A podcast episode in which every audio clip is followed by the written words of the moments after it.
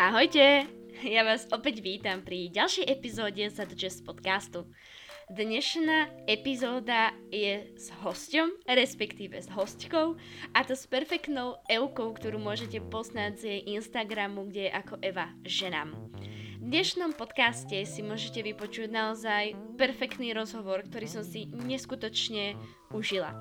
Dozviete sa tu množstvo zaujímavých informácií, množstvo zaujímavých podľa mňa myšlienok a podnetov k zamysleniu a ja proste verím, že si tento podcast naozaj maximálne užijete, ako som si ho užila aj ja takto na začiatok by som chcela ešte raz poďakovať Euke, že som sa s ňou mohla aspoň takto online spojiť a mohli sme naozaj vytvoriť uh, krásnu hodinku uh, rozhovoru, ktorá verím, že mnohým z vás dokáže pomôcť. No a zároveň by som teda ešte chcela asi povedať, o čom tento podcast bude podcaste sa môžete dozvedieť naozaj množstvo informácií napríklad o endometrióze, ako bola uh, Euke diagnostikovaná, čo to za ochorenie vlastne je. A tak nejak sme prebehli práve aj do tém uh, emócie, ktorým sa Euka naozaj uh, venuje a musím povedať, že jej to ide naozaj veľmi dobre.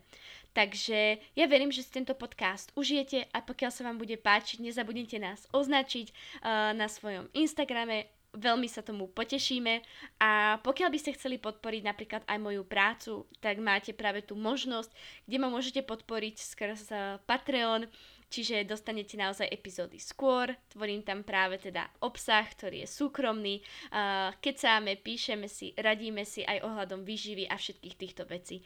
Takže toľko úplne všetko k uh, tomuto úvodu a ja verím, že si tento podcast maximálne užijete a že si z neho odnesiete naozaj to, čo naozaj potrebujete.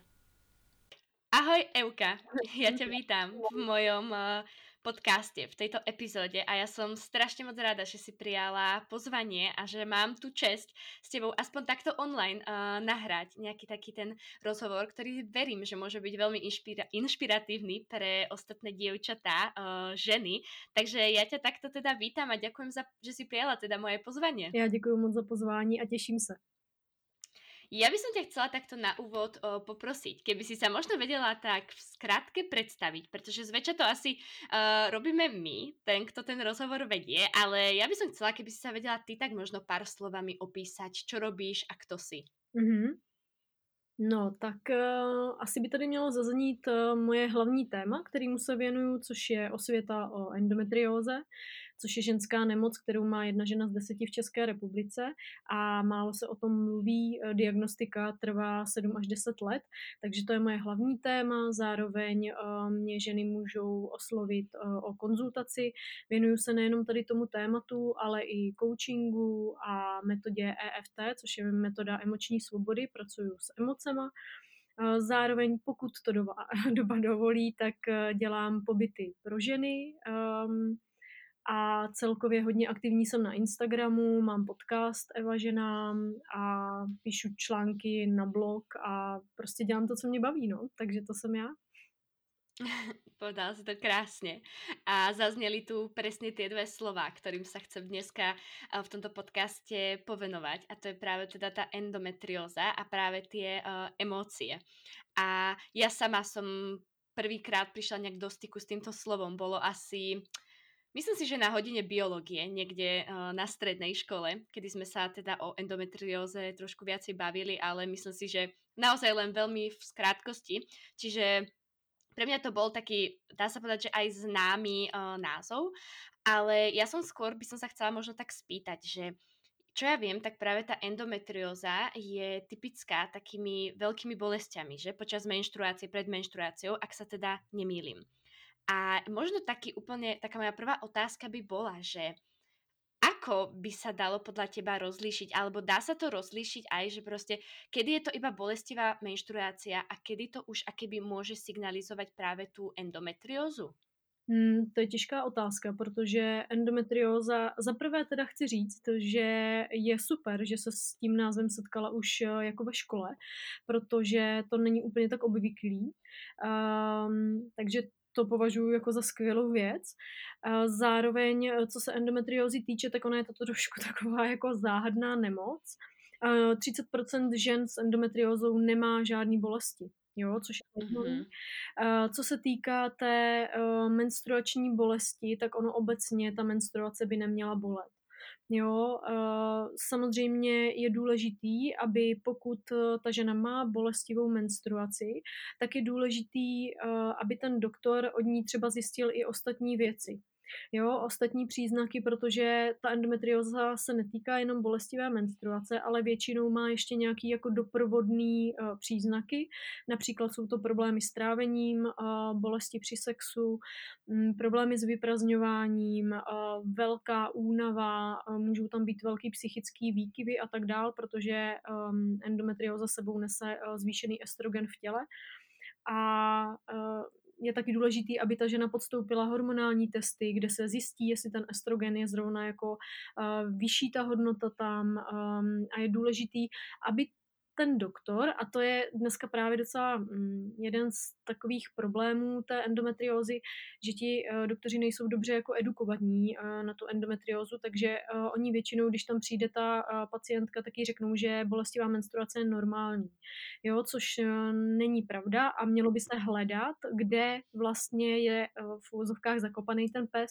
Ona to nemusí být jenom jako endometrióza samozřejmě, jo, tam můžou být i jiné věci, ale co si myslím, že je hodně důležitý, aby vždycky uh, ten doktor zjišťoval i ty uh, ostatní uh, znaky té endometriózy, aby se doptával vlastně té pacientky, co se vlastně děje. Je proto fajn, že dneska uh, se klade důraz třeba i na cykličnost, aby si holky zapisovaly každý den, uh, co zhruba dělali, uh, jak se zhruba cítí fyzicky, psychicky, protože i na tom může ta žena zpětně zjistit vlastně, co se v tom těle děje, protože my, máme jako ten tendenci zapomínat ty špatné věci v uvozovkách. Takže je dobrý, aby už ta žena vlastně šla třeba za tím doktorem s tím, že ona bude vědět, co se s jejím tělem děje. Jo, jestli třeba má bolesti uh, ohledně ovulace, jestli má bolesti mimo menstruační cyklus, jo, protože ty bolesti se netýkají jenom menstruace, jo. Uh, to je jeden jako z hlavních znaků u té endometriózy, je bolestivá menstruace, ale zároveň uh, ty bolesti můžou být um, kolem ovulace, mimo menstruaci, úplně jako random a některé ženy ty bolesti mají neustále. Jo, takže uh-huh. je důležitý uh, tam vůbec jako zjišťovat, co to moje tělo dělá a podle toho se potom třeba i jako ptát. Proto je důležitý, aby se zvyšovala ta edukace uh, uh, vlastně obecně o té endometrióze, jak mezi ty ženy, tak vlastně i mezi třeba ty lékaře. Uh-huh. Ja práve by som tu veľmi rada podotkla, že ty robíš krásnu prácu na tom svojom Instagrame, ktorý určite ľudia, ženy, nájdú v popisku tohto podcastu. A práve tento mesiac v marci tam šíriš naozaj ešte väčšiu a veľmi peknú osvetu o tej endometrióze, takže ja rozhodne odporúčam, aby si to ženy naozaj pozreli. A mňa by teda uh, zaujímalo, keby sme sa možno tak mali pár rokov zobrať, alebo respektíve posunúť uh, dozadu, a aké boli, respektíve, aké boli tvoje prvé problémy, keď si sa ty rozhodla navštíviť práve teda ginekologa? Mm, bola si práve tá jedna z tých, ktorá nemala žiadne problémy, alebo naopak ťa nejaké problémy zužovali? Mm-hmm, to je dobrá otázka, protože u mě se to uh, objevovalo tak jakoby postupně. Já jsem vysadila antikoncepci, kterou jsem brala zhruba 8 let a tohle je velmi častý, že jakmile žena vysadí antikoncepci, tak uh, vlastně jako se objeví třeba ta endometrióza. Mm-hmm. Protože si myslím, že z velké části my vlastně tou antikoncepcí potlačujeme nějaký přirozený procesy v tom těle a najednou jakoby se to tam hromadí, ono to souvisí i jako s psychosomatikou, jo, ono je to všechno propojené, prostě tělo, emoce a mysl, všechno to se sebou jako navzájem souvisí. A já, když jsem vysadila tu uh, antikoncepci, tak vlastně Mm, jsem uh, chvíli, to bylo v pohodě, měla jsem pravidelnou menstruaci, všechno dobrý. Potom se mi objevilo, uh, první bylo vlastně jako krvácení při sexu, tam byl nějaký problém s čípkem uh, a potom jsem měla uh, v roce 2013, já jsem vybrala devatery antibiotika za rok. Mně se střídali, no jako to bylo dost šílený, mně se střídali záněty v těle, a právě gynekologický a angíny. I když jsem neměla partnera, měla jsem gynekologický zánět, vůbec jsem to nechápala. Hledala jsem odpovědi, chodila jsem po doktorech, prostě bylo to jako mm, docela těžký období v tom, že nikdo mi úplně jako nedokázal odpovědět jako na otázku, co to je, jo. Řekli mi, že um, vlastně bych mohla jít na uh, konizaci čípku, to znamená, že se jako seřízne ten čípek a že třeba to bude dobrý a poslali mě s těma zánětama třeba k imunologovi, což bylo zajímavé, protože in, imunologicky jsem byla v pořádku, což nedávalo moc smysl. Já jsem se um, vlastně toho doktora ptala, říkám, pane doktore, já jsem vybrala devět antibiotika za rok, jak je možný, že jsou imunologicky v pořádku, to přece nedává žádný smysl. A on se podíval do těch papírů a říká, no tak je to takový divný, že? no, takže what the hell, jo.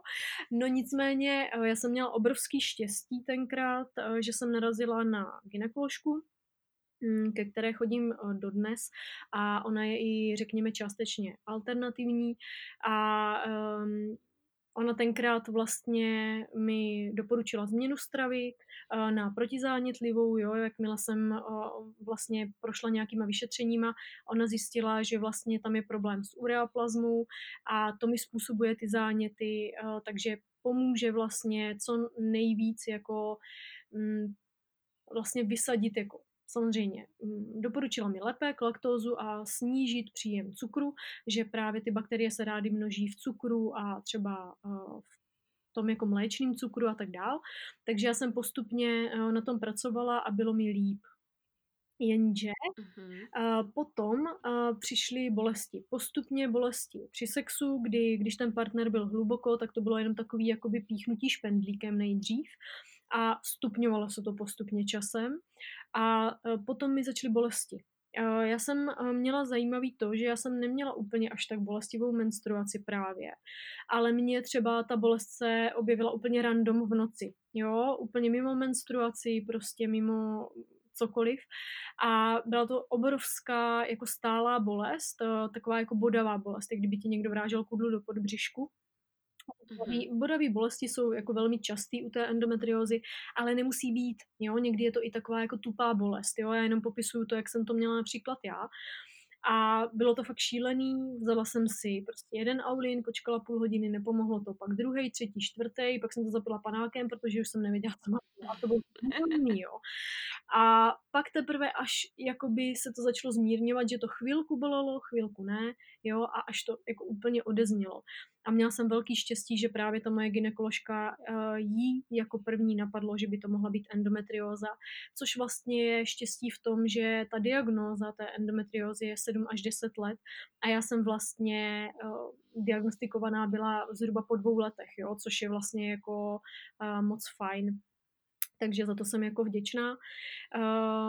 Ale musím říct, že první věci, co mě jako napadaly, protože já jsem začala mít problémy s trávením a problémy s vyprazňováním, ty bolesti při sexu, že jo, mm, pobolívaly mě jako ty střeva a, a tak dál. Takže já jsem první třeba jako hledala odpovědi. Byla jsem na gastroskopii, kolonoskopii, na sonu celého břicha, nikde jsem nic neměla a hledala jsem ty odpovědi vlastně jinde, protože mě přišlo zvláštní, že by ginekologický problém souvisel s trávením.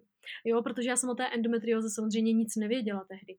Jo, až později vlastně, když už jsem vyloučila všechny ostatní možnosti a ta ginekoložka řekla, hele, to fakt jako mohla by to být ta endometrioza, sice z testu krve vám to nevyšlo, ale podle těch příznaků bych si myslela, že to bude tady tohle, jo. Takže až teprve potom já jsem šla na laparoskopii vlastně. Mm-hmm ako 7 až 10 rokov je neskutočne dlhá doba, mm. keď si to vezmeme, že žena má naozaj problémy a má 7 až 10 rokov pátrať a ja si viem predstaviť, aké to je hlavne vyčerpávajúce behať od doktora k doktorovi a človeka to až tak psychicky dokáže ničiť, že mm. proste nechápe, čo sa s ním deje. Takže to je veľmi dlhá doba a ja som, by som sa chcela teda spýtať, že keď teda po tých dvoch rokoch diagnostikovali, práve tú endometriózu. Aké boli tvoje prvé pocity? Lebo ja si tu pripomínam seba uh, dva roky dozadu, keď som vyšla z kardiologickej ambulancie a povedali mi, že ma budú musieť operovať. Doktorka ma uistila, že to je bezpečný zákrok, nemám sa čoho báť, ale už len ten pocit, že niečo so mnou nie je OK a nebola to len nejaká obyčajná chrípka, vo mne zbudil taký pocit úzkosti, že ja si to pamätám doteraz. A mňa by práve teda zaujímalo, že ako si ty na to reagovala, pretože ja by som tu podľa mňa tak rozdelila možno tých ľudí na také dve skupinky, že niekto sa proste tej chorobe podá, že proste to nezvládne aj z tej psychickej stránky, ale niekoho to možno naopak tak motivuje, že poďme teda robiť niečo iné. Poďme spraviť proste zmenu a poďme to proste riešiť. Aké boli teda tvoje také prvé pocity? No, hele, eh, pro mě to bylo vysvobození, protože když pořád chodíš po doktorech, hledáš odpovědi a všichni ti tvrdí, že seš v pořádku, protože endometrióza, eh, myslím si, že by bylo důležité to tady zmínit, není vidět na sonu břicha, nemusí být průkazně z testu krve. Holky někdy posílají doktoři na magnetickou rezonanci, na expertní ultrazvuk, tam je to takový 50 na 50, občas to tam je vidět, občas není a pořád eh, je stoprocentně průkazná jediná metoda té laparoskopie, že prostě ti doktoři se musí podívat dovnitř. A ono, když jako projdeš veškerýma vyšetřeníma a všude ti tvrdí, že seš v pořádku a ty máš bolesti a víš, že to není normální, že to musí mít nějakou příčinu, tak vlastně já jsem to brala v podstatě jako vysvobození. Tak OK, tak pojďme se teda podívat dovnitř, co se tam děje. Jo, uh, ale samozřejmě je to operace. Jo, uh, ono samozřejmě ta uh, laparoskopie je taková, je to už dneska naprosto běžný zákrok a je to mm, vlastně dá se říct, neměl by se toho člověk bát, ale přece jenom je to zásah do toho těla, je to narkóza a tak dál. Takže eh, já jsem tam ty obavy měla, ale pro mě bylo eh, důležitější, abych zjistila, co se se mnou děje, jo? protože eh, ti doktoři, když jsem chodila po těch vyšetřeních a tvrdila jsem, jaký mám bolesti, nikdo mi to nevěřil a dívali se na mě jako na blázna, tak eh, je to dost eh, frustrující, jo? že máš bolesti, není ti fyzicky dobře, jsi energeticky dole a ještě prostě ti nikdo jako nevěří, tak je to fakt eh, těžký. Vůbec si nedokážu představit, jaký to pro holky musí být, když tu odpověď hledají třeba sedm let. Jo? Já jsem to prošla si vlastně tady tímhle jako dva roky a už tak jsem z toho byla hodně vyčerpaná. Takže eh, pro mě v podstatě, když mi po té laparoskopii řekli, eh, že mám endometriózu, tak já jsem byla vlastně ráda. Já jsem konečně měla odpověď na svou otázku a konečně jsem mohla říct jako ostatním, že nejsem blázen, že si to nevymýšlím a že nepotřebuju psychiatra. Jo? Protože moje um, obvodní doktorka mě uh, tenkrát řekla, no to bude asi jako nějaký um, psychický, možná byste měla jako navštívit nějakého psychologa. A já jsem říkala, říkám, paní doktorko, já mám fyzické bolesti, jako velký, to přece není možný, aby to bylo jako jenom tady tímhle, jo. Samozřejmě všechno se, se vším souvisí, ono jako ta psychika je taky důležitá, ale když už člověk má jako fyzický projevy na tom těle, tak si myslím, že je vždycky důležitý hledat tu odpověď. Proto si myslím, že i ta laparoskopie je velmi důležitá, i když se holky bojí nebo mm, mají nějaké obavy, tak eh, ono u té laparoskopie jde o to, že za prvé ta žena může zjistit, eh, že to endometrióza je, nebo že není. Ale pokud není, tak je tam buď něco jiného, anebo ví, že má tu odpověď na otázku hledat někde jinde. Jo, takže v každém případě si myslím, že je to důležitá informace, nehledě na to, že při té laparoskopii vlastně oni ošetří, buď uh, odstraní ty endometrické cysty, nebo pokud jsou to flíčky na děloze, tak je vypálí laserem vlastně. A pro tu ženu to může být vlastně, tak jsem to i pojala já tenkrát, že pro mě to byl nový začátek nový start. Já jsem si řekla, aha, tak oni to teď ošetřili, tak jsem zdravá. A záleží na mě, jak dlouho si to zdraví uh, vlastně udržím. Jo, to teda následovalo až později. Co se týká po té uh, operaci, tak za prvé, jako měla jsem radost, že vím, že, jako co to je, ale nevěděla jsem vůbec, co to je. jo, jestli mi rozumíš, jakože já jsem to měla jako teda, oni mi řekli, že, že to je ta endometrióza ale já vůbec jako nevěděla, co to je, že jo. Takže já jsem první co, to si myslím, že jako jasný, hledala jako odpovědi na ty otázky, co to vlastně je. A pak jsem byla docela zmatená v ordinaci m, po té laparoskopii u doktorky, když mi jako řekla, že vlastně oni to neumí úplně jako léčit, ale že um, může pomoct jako těhotenství a že by mi doporučovala co nejdřív otěhotnět a že teda mají tam nějaký hormony, který bych brala v kuse, což by mě hodilo do umělého přechodu, ale neměla bych tu menstruaci, což by mi mělo jako pomoc při té uh, endometrióze, že se nebude tolik uh, tvořit ta děložní sliznice a tak dál.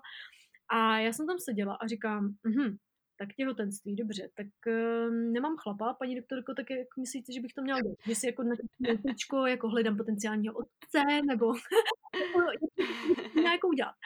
A pak jí říkám, OK, tak ty hormony, dobře. Uh, a když je budu brát, ty hormony, tak mě to jako vyléčí, jako nebo um, jak to jako je? No a tam byla zajímavá reakce, kdy ona říká, no jako mělo by, a tak se jako tomu jako vykrucovala, že jsem si říkala, no tak nevím úplně, nepůsobilo to na mě uh, úplně jako důvěryhodně. A když jsem pak před sebou měla uh, ty hormony, kdy oni se začínají brát uh, první den cyklu, tak uh, já, když jsem si měla vzít tu první pilulku, tak jsem se rozbrečela. A to bylo pro mě hodně zajímavý, uh, jako ta reakce vůbec toho těla, Pozdravuju Pejska.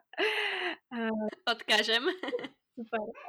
Um, že to byla zajímavá jako reakce toho těla pro mě, že já jsem ty hormony vlastně nikdy nezačala brát. Pak teprve jsem si začala zjišťovat vlastně na různých jako fórech a jsem si přečetla tu příbalovou informaci o tom, co vlastně uh, by to mohlo způsobit, jestli to vlastně teda doopravdy jako pomůže a tak dál.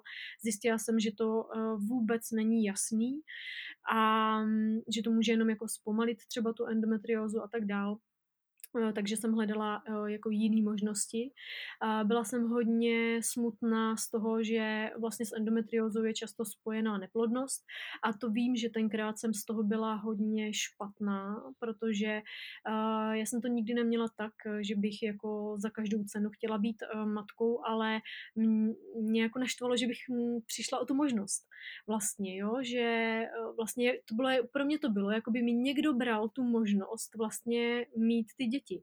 Jo, a tak jsem přemýšlela nad tím, že bych si nechala zamrazit vajíčka, ale když jsem zjistila, že bych do sebe musela zase jako píchat třeba nějaký hormony, tak to pro mě bylo jako velký ne. A samozřejmě každý to má jinak, ale já jsem cítila tady tohle.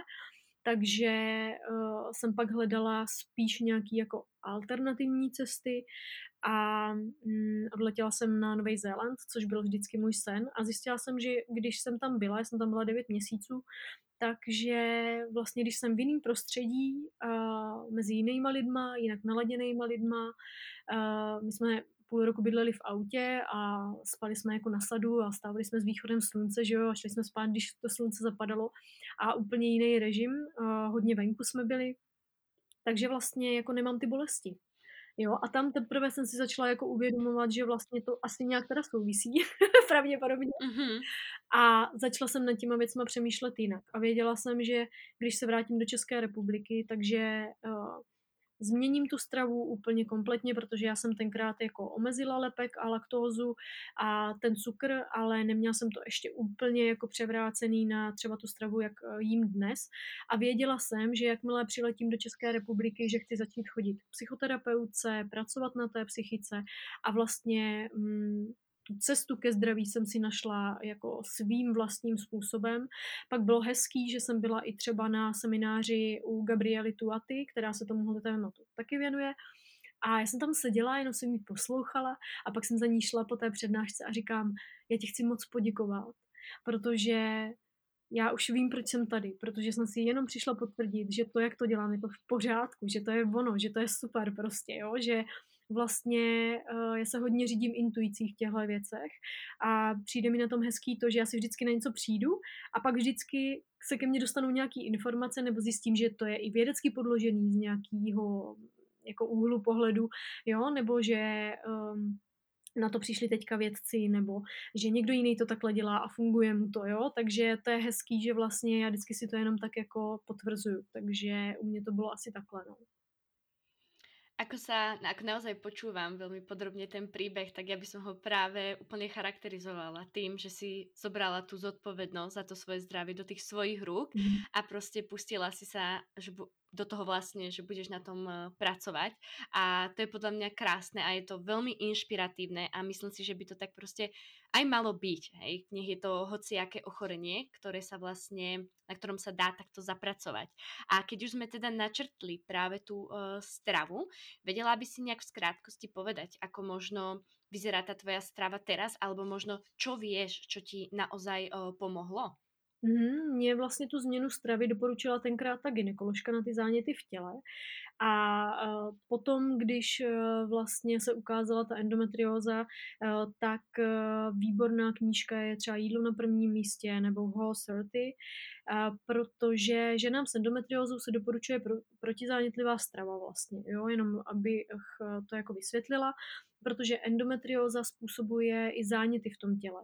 Jo, takže z toho důvodu je to velmi důležitý.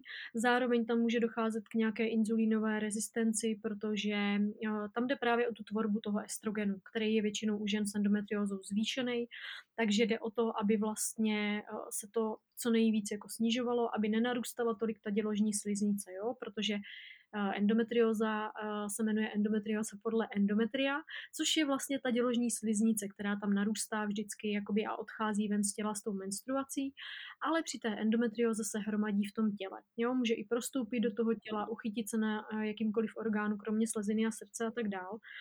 A proto je i velmi důležitá ta protizánětlivá strava, a já jsem tenkrát vlastně uh, v roce 2017 a bylo to od ledna, nebylo to plánovaný, jo, jak vždycky každý říká, od 1. ledna začnu.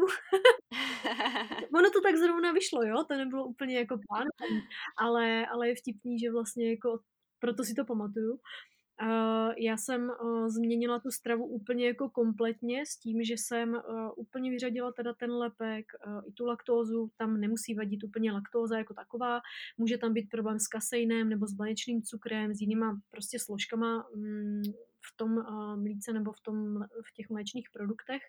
A zároveň jsem vyřadila úplně umělej cukr a vlastně přišla jsem jako na nízkosacharidovou stravu, dá se říct, jo, že občas si dám nějaký, mm, já nevím, nízkosacharidový ovoce, občas si dám kousek 90% hořké čokolády, ale musím si to velmi jako hlídat. Um, vím, že to moje tělo má tendenci být proti, prozánětlivý, jo, takže musím s tím velmi opatrně. A zároveň teďka uh, se ještě jako dovzdělávám, tady v tomhle je super Káťa, právě Baňáry, uh, která má třeba teďka uh, ten program Přeprogramuj svůj cyklus a ona to hezky spojuje i s těma um, jako fyziologickýma věcma v tom těle a třeba jsou tam super podpořit to nějakýma doplňkama stravy a tak dál, aby právě to pro zánětlivý prostředí v tom těle uh, se nějakým způsobem jako um, řešilo. Ja sa ospravedlňujem za brechanie môjho psa takto dopredu, ale nejak sa rozhodol, že asi aj on chce byť v podcaste. a... Má taky to říct, to je jako důležitý, to jasný. Asi áno, tiež sa chcem vyjadriť. ale som rada, že si takto teda zazdielala aj um, že to jedlo je nejaká súčasť práve tej, by som povedala, liečby, hej, tej uh, endometriózy. Mm. A že krásne si podala, proste to telo je neskutočný stroj a tam mám pocit, že naozaj všetko so všetkým súvisí. Mm-hmm.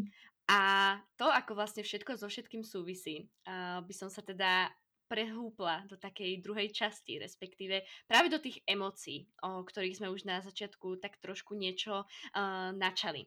Ja sama sa v poslednej dobe, tak by som povedala, že viacej na túto tému uh, psychosomatiky emócií zaoberám, pretože tiež som si prešla nejakými vecami a zistila som, ako ma ovplyvnili skôr po tej psychickej stránke. A Uh, ja ťa veľmi rada sledujem na tvojom Instagrame, pretože jednak uh, je to aj pre mňa nejaké, nejaké informácie možno do budúcna s klientkami, alebo ako mhm. nikdy človek nevie, čo sa stane práve o tej endometrióze, ale mne sa aj veľmi páči, ako nemáš problém rozprávať o svojich emóciách a že naozaj ľudí motivuješ a ja si myslím, že aj mňa to motivovalo naozaj sa niekedy na niektorými vecami uh, zamyslieť, ako ich prežívame. A mňa by teda uh, veľmi teda zaujímalo, že Keby si vedela nejak možno v skrátkosti povedať, alebo si možno tak spomenúť, že mali práve aj tieto emócie, respektíve to potláčanie možno tých emócií, nejakú súvislosť práve podľa teba aj s tou endometriózou, alebo celkovo aj teraz v tejto aktuálnej situácii mm, cítiš, ako ťa dokážu tie potlačené uh, emócie ovplyvňovať aj v tomto smere? Ty jsi úžasná, ty mě tady pořád lichotíš, já ti za to děkuji. to je hezký, to je moc hezký. A uh, já ti chci taky zalichotit, protože eh, ti moc děkuji za tuhle otázku protože uh, to je neskutečně důležitá věc. Já to pozoruju na sobě úplně jako neskutečně. Ono jako na jednu stranu je důležitý změnit třeba tu stravu, a já na to navážu. Z jakého důvodu? Protože často lidi obecně, když jsou nemocní, tak mají nízkou energii. Jo, je jim například pořád zima. Jo, často bývají lidi, kteří jsou nemocní jako zimomřiví, holky s endometriózou, pořád jim je zima a mě byla taky. Jo. Um, pořád jsem měla tendence se jako balit do něčeho, zakrývat se, teplý ponožky a tak dál. A to je tím, že ten člověk má nízko vibrace, má nízko tu energii, protože uh, negativní emoce sebou nesou i nízkou energii. A je fajn, proto já třeba i doporučuji na začátku změnit tu stravu, protože na to, aby člověk i mohl řešit tu psychiku, je potřeba, aby na to měl energii, protože obě dvě ty věci spolu velmi úzce souvisí. Jo, protože jídlo je jedna část a psychosomatika a ta psychika je vlastně jako druhá část a je důležité je propojovat. Uh, často se stává, že třeba uh, klientka řekne, jo, jo, tak já změním tu stravu, s tím jako nemám problém, no ale mm, no, ta psychika, to jako, a já jsem měla dobrý dětství a já si myslím, že s tím jako, mm, jako, že to je v pohodě a mám jako dobrý vztah prostě s partnerem a to já řešit jako nepotřebuju, anebo obráceně. Jo? Že jako, OK, tak já budu pracovat na psychice, no ale ta změna stravy, já se prostě nedokážu toho cukru vzdát, jo. Já na to nemám jako prostě tu výdrž, já to jako nezvládnu a tak tyhle ty věci. Jenomže uh, co je důležité zmínit, takže všechno se vším souvisí navzájem. A u endometriózy to není tak, že já teďka změním stravu a uh, drží mi několik let a to mě vyléčí. Jo, když uh, změním jednu věc, uh, tak mi to nemusí ještě pomoct a zároveň je důležitý na sobě um, vlastně v tomhle ohledu pracovat konstantně. Proto zde zmiňuji tu psychiku a říkám je to jako o tom uh, pořád na sobě nějakým způsobem pracovat. Jo, protože uh, my jsme vychovaní v systému, kdy potlačujeme svoje emoce. A jako, mm, já jsem často slyšela, že nesmím říkat, co si myslím, například, jo, protože to lidi nemají rádi přece, jo, a Jasne. že jako pak zůstanu sama, že nebudu mít kamarády, že mě žádný chlap nebude chtít, protože prostě jako chlapi neradi slyší, co si ženský jako myslí a nemají rádi, když ženská má názor třeba, jo, takže um, pro mě vlastně jako uh, největší uh, takový jako vnitřní vítězství to, že to, za co mi vlastně, jako za co mě peskovali, tak tím vlastně já se teďka živím, jo, že ono je to jako právě naopak. Je to tak, že my bychom měli vlastně ty svoje emoce ventilovat. Pozor tady u toho na přehnanou pozitivitu. Já to hodně teďka pozoruju v poslední době, že mi přijde, že je to trošku jako na hlavu postavený v tom, že všude se mluví o pozitivním myšlení. Jenomže já nemůžu pozitivně myslet, když jsem v prdeli prostě. To jako není dost dobře možný, jo.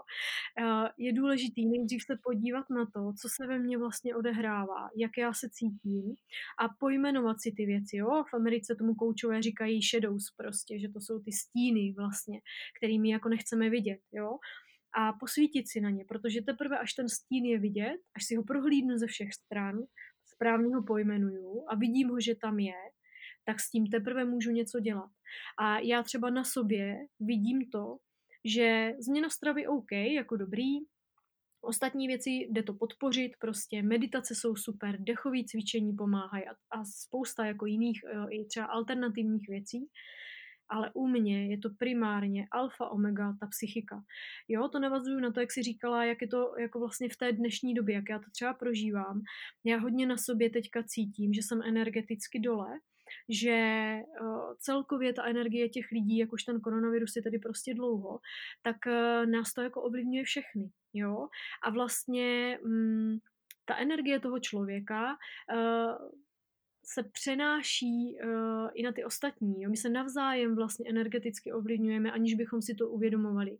Jo, dá se i vibrace uh, toho člověka naměřit. Je to naměřitelný fakt. I každý orgán v těle vibruje na nějaké vibraci. A my, když jsme v nějakých nižších uh, emocích, uh, tak máme nižší tu vibraci a může se to podepisovat na tom fyzickém těle. Jo? Tím, že člověk pracuje s emocema, může ovlivnit i to svoje tělo. Jo, je fajn, uh, si myslím, v téhle době, já třeba s tím pracuji tak, že se soustředím na věci, které uh, cítím, že mi tu energii berou. Takže například teďka míň uh, odpovídám na zprávy na Instagramu, protože vím, že mi to tu energii bere. A já chci mít tu energii hlavně pro sebe a třeba pro svoje klientky. Jo, takže je důležité s tím vždycky pracovat. Hodně mi teď pomáhá meditovat a psát si deník. To je výborný psát uh, rukou, jo, protože to taky souvisí i um, s pravou hemisférou uh, v tom mozku, když píšem, tak se nám uh, vlastně i aktivuje ten mozek. Zároveň uh, vlastně ona je to taková jako terapie psaním, jo? že z té hlavy, to, co tam mám, tak to hodím na ten papír a už se toho částečně zbavuju. Jo, tomu, to je výborná práce, já to um, doporučuji klientkám, to je taková sebeterapeutická pomůcka, výborná. Jo, že vlastně já se zbavím uh, těch věcí, co mám v té hlavě, toho strachu, nejistoty, beznaděje, cokoliv tam je, a papír je super, protože papír vás nebude soudit. Papír je kámoš. Jo? Tomu můžete prostě říct úplně cokoliv. Jo, takže člověk se tam vypíše a je i vyskoumaný, že zhruba po třech stránkách dochází k úlevě. Jo. Zároveň se u toho otevírá podvědomí, takže je fajn se tam ptát uh, sama sebe na otázky. Co teď cítím? Co bych potřebovala, jak bych se v té situaci měla zachovat jinak, abych se cítila líp a jak líp bych se tam chtěla cítit prostě, jo, nebo co se ve skutečnosti ve mně děje, co je jako zatím. A je to fajn, že vlastně člověk zjistí, že uh, tam dokáže i třeba sám sobě poradit. Zjistí tam o sobě spoustu věcí. Jo, takže to je třeba i jedna z věcí, jak s tím lze pracovat. Nedržet to v sobě, protože my máme přesně ty tendence to v sobě všechno držet. A to je ten hlavní kámen úrazu. Protože jakmile já něco nevyhodím ven, nevyventiluju to, ať už slovně, protože tím se toho taky částečně zbavujeme, anebo na ten papír, nebo jakkoliv jinak, ono je samozřejmě víc eh, způsobů, jak pracovat s emocema, tak právě se mi to hromadí v tom těle a to může způsobovat nemoci, protože pokud já si v sobě držím ty nízké emoce, tak to ovlivňuje mou energii v těle a ovlivňuje to i moje orgány. Eh, já pracuji s metodou eh, emoční svobody, vlastně s tím EFT, a je hodně zajímavý pozorovat u klientek, že uh, jak na začátku jsou k tomu třeba jako skeptický, jo, nebo si říkají, hm, co to asi jako bude, tak je zajímavý, jak fakt pak nějaká emoce při té metodě se jim projektuje do toho těla.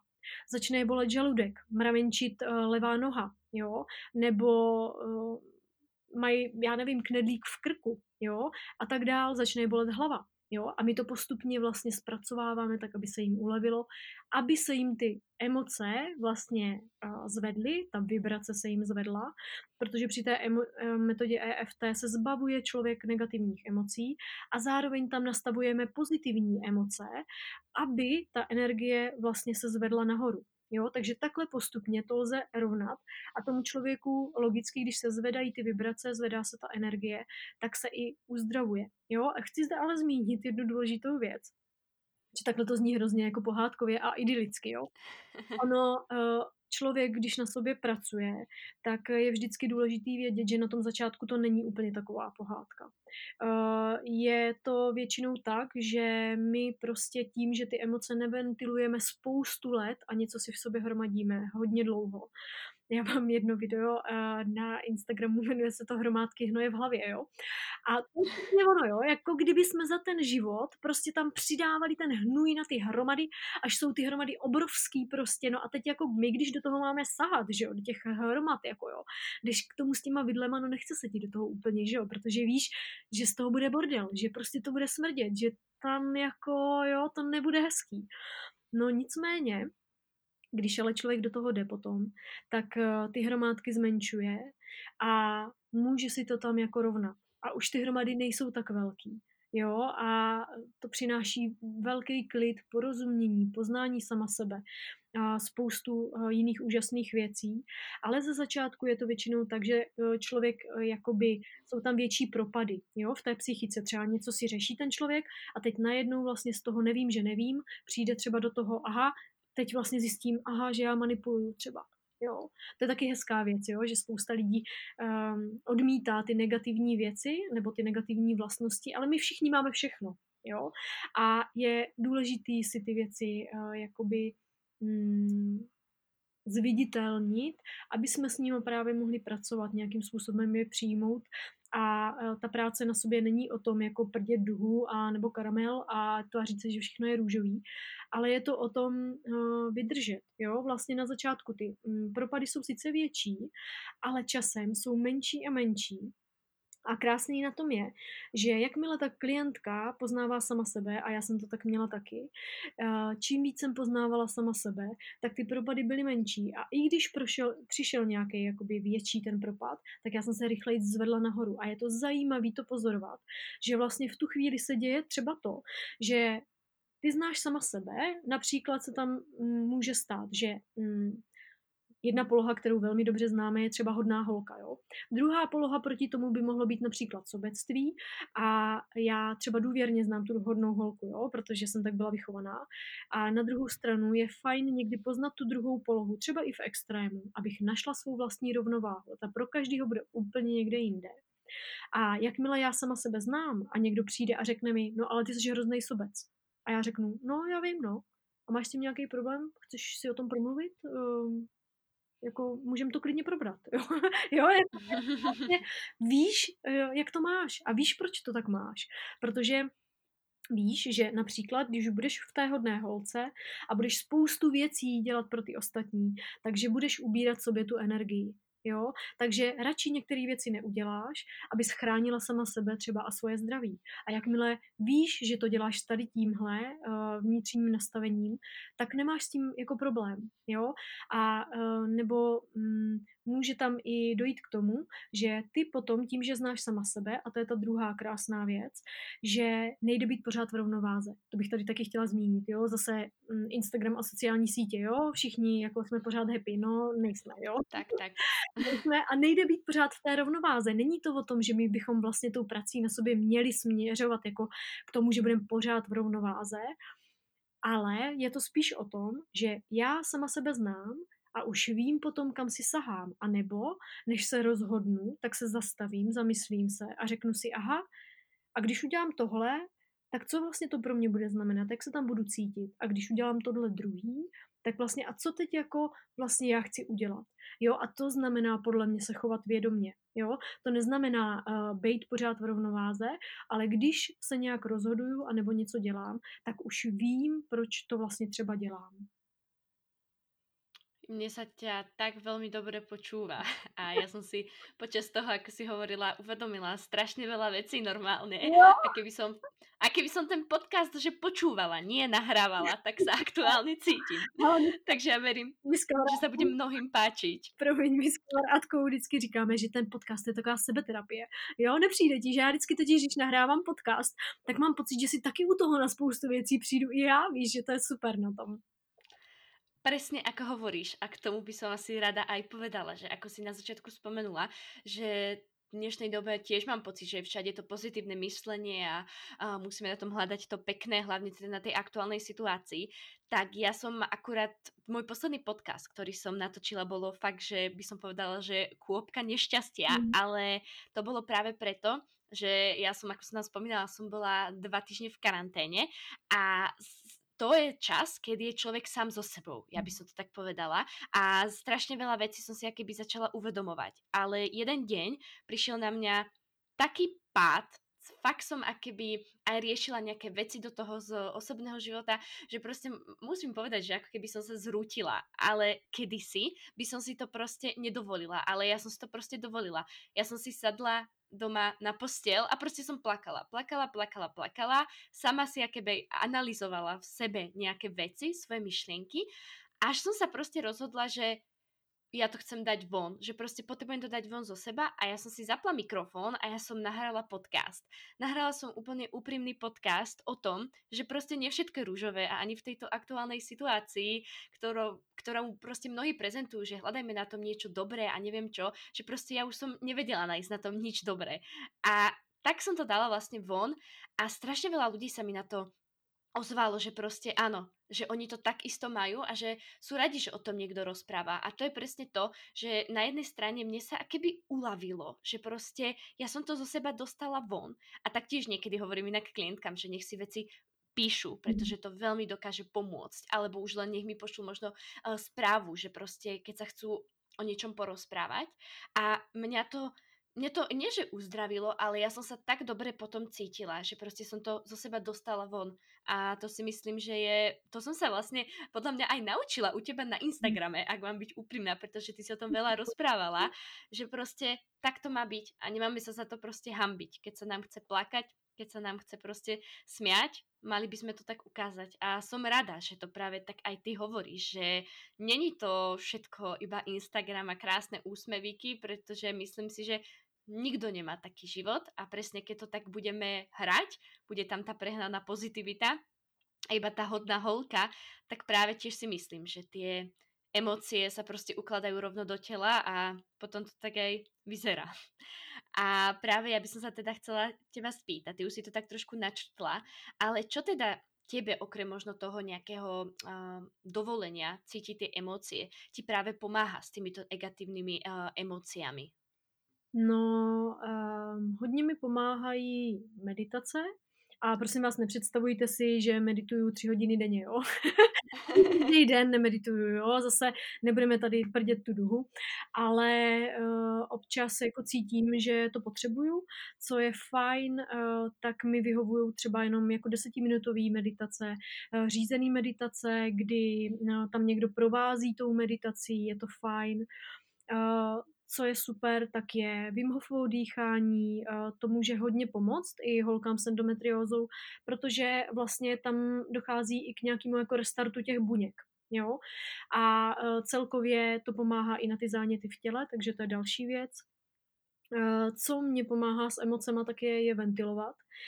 I v jednom Reels, to bylo takový hodně random, jsem jednou, vymyslela takový jako uh, krátký videjko o tom, kde jako právě ukazuju, jak já ventiluju ty negativní emoce, kdy uh, si vezmu jako polštář, uh, zakřičím do něj, mlátím polštářema do postele, jo, a mm, jako fakt vyloženě, aby to šlo jako ven, aby si člověk dovolil jako třeba křičet, jo, nebo říkat různý slova. Co je fajn ještě, tak uh, co můžete třeba zkusit i používat, je, my velmi často máme třeba nějaký pocity ohledně nějaké osoby, jo, že nás někdo něčím naštval, nebo že nás něco trápí, chtěli bychom to tomu člověku říct, ale máme třeba obavu, nebo něco nám v tom brání co je krásné cvičení, tak lze si toho člověka představit před sebou. Vy ho k tomu fyzicky nepotřebujete. Ale když třeba právě brečím, něco se mi děje, něco prožívám emotivně, tak to normálně začít říkat, jako kdyby ten člověk seděl před váma. Jo, to je taky jedna uh, z krásných věcí, jak s tím lze pracovat.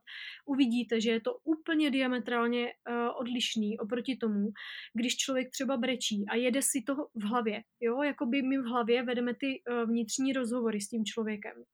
Ale já sama, když jsem to začala říkat, tak to je úplně neuvěřitelný. Jako to je totální uh, pecka, protože uh, najednou začnete říkat i věci, které jste nevěděli, že tam jsou. Můžete si sami přijít na spoustu věcí. A je to neuvěřitelně úlevný, že to vlastně přesně nedržím v sobě, ale já to vlastně řeknu. Je to, řekněme, i částečně, nevím, jestli třeba klientky uh, nebo posluchačky znají um, rodinný konstelace, tak tam vlastně taky nemáte fyzicky ty rodiče třeba, nebo toho bráchu a tak dál, ale vlastně máte tam zástupce za ně, jakoby uh, v jiných jako osobách. A vlastně tam jde taky o to, že mm, ten člověk se jako mm, řeší si tam nějaký ty vztahy s těma rodičema nebo s těma rodinnýma příslušníkama a tohle je e, i taky takový jako částečně očistný, lehce, malinko, lehce konstelační, řekněme, jo, že vlastně Uh, tam dochází i k tomu, že jakmile já se toho zbavím a řeknu to tomu člověku, i když on tam fyzicky není, tak mně už se změní energie jo, vnitřní.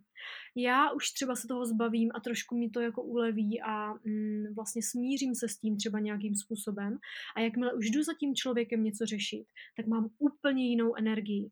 Změní se mi lehce držení těla, změní se mi ta emoce, se kterou to budu tomu člověku říkat. Třeba přijdu na to, že vlastně už mu nepotřebuju říct tolik věcí, ale třeba jenom dvě věty. A nebo se mi to úplně změní na to, že naopak uvidím tu hodnotu v tom člověku a budu mu chtít říct třeba i hez, říct jako hezký věci. Jo, je to moc hezký způsob. Co ještě třeba učím klientky, tak je právě metoda EFT, jde použít jako několika způsoby. Já s klientkama většinou pracuju metodou disociace, což je takový jako odosobnění. Je to technika, která se používá třeba i u traumat a ona je to fajn na to dětství taky, protože tam ty emoce máme velmi silný. Pak se klasicky s tím EFT dá pracovat takovým tím nejklasičtějším způsobem, který je nejvíc asi jako známý. Říct si k nějaké situaci emoce, říct si třeba i jaký pozitivní emoce bych tam chtěla mít a vlastně to odklepat ale ta metoda EFT lze použít právě i na jednu aktuální emoci, kterou já prožívám. Jo, takže vlastně, když já prožívám nějakou negativní emoci, tak abych ji v sobě nepotlačila, ale zároveň, abych si ji jako zpracovala, tak já můžu právě na to použít tu metodu EFT tím, že vlastně opakuju tu negativní emoci, řeknu si, co s ní potřebuju udělat a nahradím to nějakou pozitivní vlastně a, a tím pozitivním může být třeba i jenom klid, jo, nebo smíření, nebo láska, nebo radost, to už je jedno jo, ale to je velmi jako zjednodušeně, jo, řečeno, ale já to klientky mm, právě učím tady tohle, protože mým cílem u klientek je, že uh, já jsem takový jejich průvodce na té cestě, uh, pomáhám jim uh, třeba vyhojit tou metodou EFT a tou disociací třeba ty nejtěžší věci, které oni řeší. Postupně je učím, jak s tím EFT pracovat, aby mě jako nepotřebovali na furt. jo? Jasné. Je to je tím hlavním cílem, aby oni převzali vlastně tu zodpovědnost za svůj život. A to je to nejdůležitější. Jo? Já nechci tady mít klientky, aby ke mně chodili 100 let. Já chci klientky prostě, který postupně vlastně budou přejímat tu zodpovědnost za svůj život a zjistí, že aha, tak já si to můžu změnit, já si to můžu odklepat, já si to můžu nastavit tak, jak já potřebuju, aby pro mě to bylo funkční. A to si myslím, že je to nejdůležitější vlastně. A to jsou vlastně ty asi jako mm, nejčastější věci, uh, se kterými jako já pracuju při těch svých emocích. A ty si také načrtla právě už uh, celkovo vzťahy, že vlastně dokážu právě aj asi také ty toxické vzťahy ovplyvňovať uh, jednak nielen našu psychiku, ale následně se to může teda naozaj odrazit aj na našom uh, tele. A mňa by ešte takto, dá sa povedať, že aj viac menej už na záver zaujímalo, že uvedomila si si aj ty, napríklad po tej diagnostike tej endometriózy, že sú tu nejakí ľudia, ktorí možno boli pre teba toxickí, alebo aj v aktuálnej situácii, situácii, že proste sú niektorí ľudia, ktorí ti možno neprinášajú práve tú pozitívnu energiu. A možno čo by si tak aj posluchačom odporúčila, že čo majú prostě s tým spraviť, pretože jasné, povie sa, že odstrihnúť tých ľudí, ale mm. myslím si, že ono nevždy je to úplne tak jednoduché, mm. hej, možno niekedy už len z toho hľadiska, že poznám veľa ľudí, ktorí majú problémy práve v domácnosti, mm. respektíve v rodine, alebo práve ten partner, hej, je pre nich ten toxický. Mm, ako by si im ty možno tak odporučila s týmto pracovať, alebo ako si ty s tým pracovala? Hele, já když uh, si to vezmu zpětně, tak eh, ten můj život je teď úplně jiný, než byl jako eh, před diagnózou. Myslím si, že mm, obecně jako lidem, kteří jsou nemocní, se hodně změní ten život, protože začnou nad těma věcma přesně přemýšlet úplně z jiného úhlu pohledu a myslím si, že to je ta největší message těch uh, nemocí. Nemyslím si, že by to každý musel nechat dojít tak daleko, až nemoci, ale ono vlastně my jako, když nás nic moc tak jako nenutí, tak uh, úplně nemáme ty tendence, nebo nás to nikdo nenaučil, jak s tím pracovat Rozhodně. a tak dál. Ale uh, já jsem vlastně jednak eh, hodně osekala eh, svoje vztahy, co se týká kamarádských vztahů. Hodně se mi proměnili eh, ty lidi kolem mě jako celkově. A co je velký téma vztahů jako takových, tak u mě to je určitě rodina a rodinný vztahy, protože ty jsou jako základní, že jo. Vlastně ty rodiče nás něco učí a my podle toho pak jako žijem a oni vlastně nám na to, za to ještě jako nadávají, že jo. Prostě to je jako hrozně ignorovat. Že vlastně ty rodiče nás něco, tam je to nej, nejbolestivější totiž, jo. Ty rodiče nás něco naučí a my jim to pak ukazujeme, takže si to jako zrcadlíme a oni jsou jako naštvaní ještě, že jim to jako ukazujeme, jo, a prostě tam se dokážeme naštvat takhle, že jo. To je prostě úplně jako výborný, protože přesně naví, navzájem jako víme, kam si jako zatlačit na ten vnitřní pomyslný jako uh, čudlík, aby jsme jako um, našli jako to v úvozovkách jakoby bolavý místo, jo. Um, a spoustu těch věcí děláme nevědomně, jo, nebo jako mm, na základě těch podvědomých právě automatických programů. Takže uh, hodně, uh, co já třeba teďka řeším, tak je uh, i jako ženská rodová linie právě. Dlouho jsem řešila uh, právě tu mužskou rodovou linii a tam teda se to krásně narovnalo, mám z toho obrovskou radost a i chvíle mám, hm, si říkám jako, cože? Fakt? Jakože mm, OK. jako jsem z toho překvapená, ale jako příjemně. Na druhou stranu v tomhle hodně, co jsem jako zjistila jako u mě, tak jako je přesně takový ten jako vnitřní tlak sama na sebe jo, že jsem jako třeba chtěla uh, ty vztahy, aby byly jako jiný třeba uh, s těma rodičema a tak dál, jo, prostě přesně takový, jaký já si je představuju. A to je jako vtipný na tom pozorovat, že my chceme často, aby nás rodiče přijímali takový, jaký jsme. No a můj největší takový jako mindfuck byl, aha, ale já je takový nepřijímám přece. Tak, tak. Jo, to, je, jako, to je pravda. Jo, že vlastně já říkám, aha, ale já bych taky chtěla vlastně, aby jako ten táta třeba byl úplně jako jiný a tak, no jo, ale to vlastně chudák, když já mu vlastně vůbec jako nedávám prostor pro to, aby byl takový, jaký je. No, jak vlastně můžu chtít něco, co vlastně jako tomu druhému člověku neumožňuju, jo. A toto mám inak pocit, prepáč, že ti skáčem do mhm. reči, mm. je aj v partnerských vzťahoch. Mm.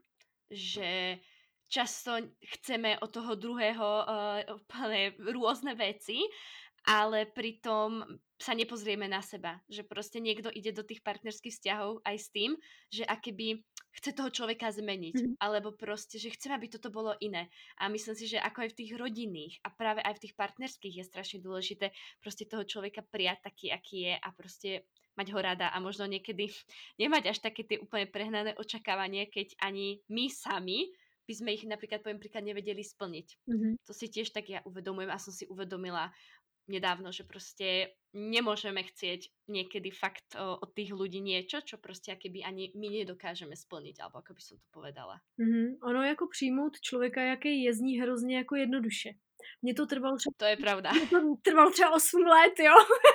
tak jako by když jsem na tom intenzivně pracovala, jo, řekla bych. Takže eh, to, bych, to, to bych k tomu ráda zmínila, že právě ono to přesně vždycky vypadá, jako že lidi mají tendence, že pak třeba už vidí toho člověka, že je tam, kam došel, uh, jo, že už je jakoby mm, někdy, kdy to má třeba jako vyřešený, jo, přitom my nikdy nebudeme mít všechno vyřešený, to nejde prostě, jo. Nehledě na to, že jako žijeme v čase, jo, takže ono se i mění ty věci, že jo, a tak dál a my se měníme a, a ovlivňuje to spousta jako jiných věcí. Uh, nicméně mm, právě přesně jako v těch vztazích uh, mě to trvalo jako hodně dlouho, jo, protože já už, uh, jedna z věcí je, že ty si to třeba uvědomuješ, jo, a víš, že jako, OK, tak to musím pustit, přece jako musím to přijmout, taký to je, a teď ti to nejde prostě, jo, a teď jako zkoušíš různé jako věci, jak to teda jako přijmout, jo, nějaký meditace, nějaký uh, prostě terapie a tak dál, ale prostě zase to je vlastně, jako zase to trošku jako zavání tím tlakem, jo, vlastně. A my si to tím přesně jako blokujeme, jo, ale ono se o tom hrozně jednoducho mluví, a jednoduše mluví, ale jako hůř se to potom třeba dělá. Nicméně já chci říct, že důležitý na tom je, že to jako jde, Jo, že vlastně ve chvíli, kdy já jsem to úplně pustila, a řekla jsem si, OK, tak prostě je to, jak to je. A dobrý, tak já na to kašlu. Prostě dobrý, tak vlastně nemáme žádný vztah a nebudeme mít nikdy žádný vztah a je to prostě takhle, ka- každý jsme jako jiný prostě, jo, a to, dobrý, OK. A prostě úplně jsem to přestala řešit, tak v tu chvíli se to začalo měnit. A to je zajímavé na tom pozorovat, že jakmile člověk si řekne, OK, nebudu řešit toho druhého, budu řešit sama sebe a já si měním ty svoje nastavení a já si měním uh, ty svoje emoce i jakoby ty zážitky třeba z toho dětství s tím člověkem a tak dál, tak vlastně mě se mění ta energie a je zajímavý pak pozorovat, že to ovlivňuje i to, tou energií vlastně toho druhého člověka. Jo, ale to už pak tom, potom vlastně jako přijde ve chvíli, kdy mě je to jako jedno. jo, že to je vlastně jako hezký, že ty jenom pak jako stojíš vlastně a říkáš si, hm, jo, to je jako fajn, hezký, jako dobrý, ale i kdyby to nebylo, tak vlastně to přijímáš, že jako vlastně si říkáš, jo, to je fajn, že vlastně ten vztah třeba máme hezký, ale jako vlastně není to takový to lpění na tom, jo, tak to myslím, že předtím jsem na tom lpěla, třeba jsem to hrozně moc jako chtěla. A vlastně teďka si jenom to užíváš s takovou lehkostí, že to je jako příjemný vlastně. A, a když to tak bude, tak to bude fajn a když ne, tak je to taky OK. A vlastně je to úplně jako jiný, jo. Takže eh, tím, že teďka třeba i ta eh, doba je jaká je, ty eh, emoce těch lidí a ty vibrace jsou níž a já zároveň do toho ještě si řeším tu ženskou rodovou linii, tak není mi úplně nejlíp vždycky. Jo, takže uh, je důležitý uh, často uh, máme tendenci přesně chtít měnit ty ostatní nebo um, vyžadovat od těch ostatních něco, ale vždycky je dobrý se podívat i na sebe, jestli já to dávám, jo? jestli um, já šetřím svou energii prostě, jestli ji směřuju jako správně a uh, vlastně konstantně s tím pracovat až do nějaké uh, jako rovnováhy a není to vždycky jednoduchý. Ne, jakoby, mm, není jednoduchý si říct, OK, tak já prostě ten vztah ukončím. Jo? Někdy je fajn si udělat to v, eh, třeba v tom vztahu pauzu, jsem zjistila. Jo, že třeba mě jako uh, pomůže, když vím, já, že si to řeším v sobě a vím, že vlastně eh, se to netýká až tak toho druhého člověka. Jo, sice s ním mám nějaký zážitky, ale vlastně to je jako moje věc. Já si to řeším v sobě. Jo, to se vlastně ho jako v podstatě vůbec netýká. Jo, takže pak se je dobrý podívat do sebe a říct si, co já teď potřebuju v tuhle chvíli. Potřebuju jít za tím člověkem a říct mu to. Uh, já jsem si třeba vyhádávala uh, ve 33 letech jako dospělost, jo. Já jsem cítila, že to potřebuji udělat tímhle způsobem například, jo. A nebo si řeknu, OK, ale já toho člověka k tomu nepotřebuju, abych si to jako vyřešila vlastně v sobě. Jo, takže a potřebuju třeba pauzu, potřebuju toho člověka teďka nevidět, protože já si řeším nějaký ty programy a je to pro mě bolestivý, protože když toho člověka vidím, tak on mi přesně spouští ty moje programy, který mě teďka bolí. Jo, takže já potřebuju na to, abych si to vyřešila, mít energii a vlastně chvíli třeba se s tím člověkem nevidět. Jo, takže je vždycky důležité se zamýšlet nad tím i, co potřebuju a jak s tím potřebuju v tu chvíli pracovat. Wow, wow, wow. Ďakujem, Evi. Povedala si to krásne a mňa úplne tak napadol v strede, ako si rozprávala, úplne, že krátučký príbeh, o ktorom mi rozprávala pár dní dozadu moja kamarátka, mm. že možno tak na pobavenie, keď si hovorila práve s tou energiou, že keď si to človek už akéby nejak príjme a prestane riešiť a je s tým OK, tak sa to akéby začne upravovať. A to ma napadlo, že mi vlastne hovorila, že je vlastne po rozchode a už konečne, že po dlhšej dobe sa keby cez to všetko prešla a že on somári práve vtedy napísal, keď ona už proste je s tým úplne OK. A to ma tak napadlo, že že to je akoby práve tak, že keď si to človek možno nejak v sebe vyjasní, možno nejak to prestane na to tak tlačiť, prestane tlačiť na tú pílu, tak práve tá energia prejde akoby sa neviem úplne, že či upravuje, alebo prejde práve aj k tomu druhému mm. a zrazu človek zistí, že sa to upravuje. Takže to si myslím, že to je akoby veľká pravda. No a ja by som sa chcela teda takto na záver ťa spýtať, alebo respektíve pokiaľ je tu niečo možno, čo by si chcela že nám uh, povedať, pretože ja si myslím, že tento rozhovor bol veľmi inšpiratívny, ja som si ho nesmierne užila, uh, počúvala som, hltala som každé jedno slovo, to musím priznať. A je tu niečo možno, čo by si teda takto na záver chcela povedať uh, ženám, možno či už práve teda, ktoré kráčajú po tej ceste, po tej diagnostike endometriózy, alebo im už bola diagnostikovaná, alebo naozaj len ženám, ktoré práve teda aktuálně možno pracují trošku viacej so svojimi emóciami? Já bych chtěla eh, říct asi dvě věci. Jedna je ta, ptejte se a chtějte vědět. Uh, nenechte se odbít u doktorů, co jsem zjistila uh, za tu svou dlouhou dobu chození po doktorech, tak je to, že uh, jsem vlastně zjistila, že když řeknete tomu doktorovi, že to trochu bolí, jako občas, tak on to neřeší. To je, kdybyste nic neřekli. Jo, takže nenechat se odbít hledat. Když vám nevyhovuje ginekolog nebo nechce vám udělat nějaké vyšetření, vyzkoušejte klidně 10-20 ginekologů a zůstaňte u toho člověka, který vám bude sedět, protože každá jsme jiná a každá z nás potřebuje trošku jiný přístup a máte právo na to si vybrat uh, toho člověka, uh, který bude pracovat s tím, co je pro vás nejcennější, protože ty naše ženské orgány jsou naše podstata a to je pro nás to nejcennější. Takže nezůstávejte tam, kde vám není dobře a kde se necítíte vlastně vyslyšený.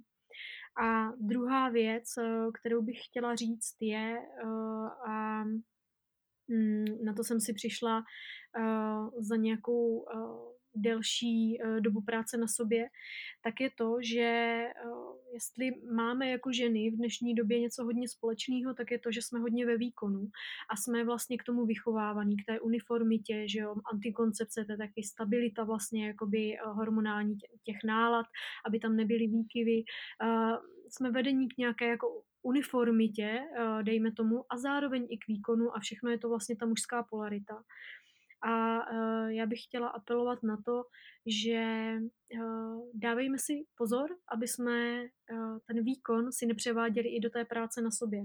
Jo, protože samozřejmě i v tomhle podcastu zazněla spousta věcí a ono to pak jako mm, vlastně někdy působí tak, že jako já pořád něco dělám, jo, ale to není, to tak není, tady je během hodiny zhrnutých mých třeba jako deset let, takže dejte si na to čas odpočívejte, vystupujte z toho výkonu, nepřevádějme si výkon tam, kam nepatříte do práce na sobě. A já mám ty tendence k tomu, jo? na to jsem si přišla já, proto to říkám, abyste se mohli poučit z mých vlastních chyb.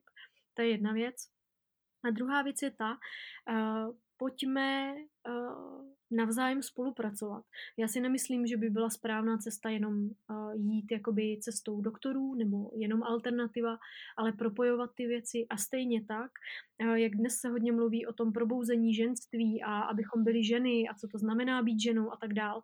No, uh, jako pojďme si říct, že my jako víme, že jsme ženy a jako umíme to ale mm, musíme to v sobě jako pěstovat, to je jako jasný, to je důležitý, ale nezapomeňme na to, že opakem patriarchátu není matriarchát. Jo, pojďme taky hledat tu cestu, vlastně klenout ty mosty vlastně s těma chlapama, protože oni potřebují, abychom jim to ukazovali tu cestu. Jo, mm, oni někdy uh, jsou mnohem citlivější než my, protože my máme aspoň tu menstruaci, díky které se zbavujeme jako vlastně těch uh, emocí a toho všeho z toho těla a ti chlapi jsou ještě víc jakoby zablokovaní než my. A uh, pojďme navzájem vlastně nějakým způsobem klenout ty mosty k porozumění sami k sobě, ale i jako navzájem. Ďakujem krásne za nádherné slova, takto uh, na záver. Ja verím, že si poslucháčky z tohto podcastu naozaj odnesli to, čo potrebovali, že ich tak trošku inšpiroval a že si ho hlavne užili, pretože ako som už spomenula, ja som si ho veľmi užila a tebe by som chcela teda, Euka, na záver poďakovať ešte raz, že si prijala moje pozvanie a že si tu naozaj eh, nechala svoju energiu, ktorá takto normálne cez obrazovku mám pocit, že na mňa prešla a že si teda povedala naozaj eh, veľmi veľa cenných informácií. A verím, že teda si ich poslucháčky to, čo potrebovali, že si z toho zapamätajú a že začnú hlavne teda možno praktikovať práve do toho života, lebo teória je vždy jedna vec a ta prax je druhá vec. Takže ešte raz ti uh, ďakujem a som teda rada, že som s tebou mohla pokecať. Já taky, já moc děkuji za pozvání a chci ti moc poděkovat za ty otázky, protože uh, já tě taky moc ráda sleduju, ty seš taková jako čistá duše. Mě to skutečně baví, jak ty seš prostě svá a to je tak krásný to pozorovat. A jenom těma otázkama, které se vy poslala, tak to vlastně úplně jako potvrdila. Jak ty vlastně jako přemýšlíš do hloubky nad těma věcma, že uh, vlastně nejdeš jenom po tom povrchu, ale zajímá tě ta podstata a to je prostě nádherný a já ti za to moc děkuju a mám radost, že jsem tady mohla být. Ďakujem Maja za krásne slova a ja sa teda budem tešiť pri ďalšej epizóde podcastu. Majte sa krásne, ahojte. Ahoj.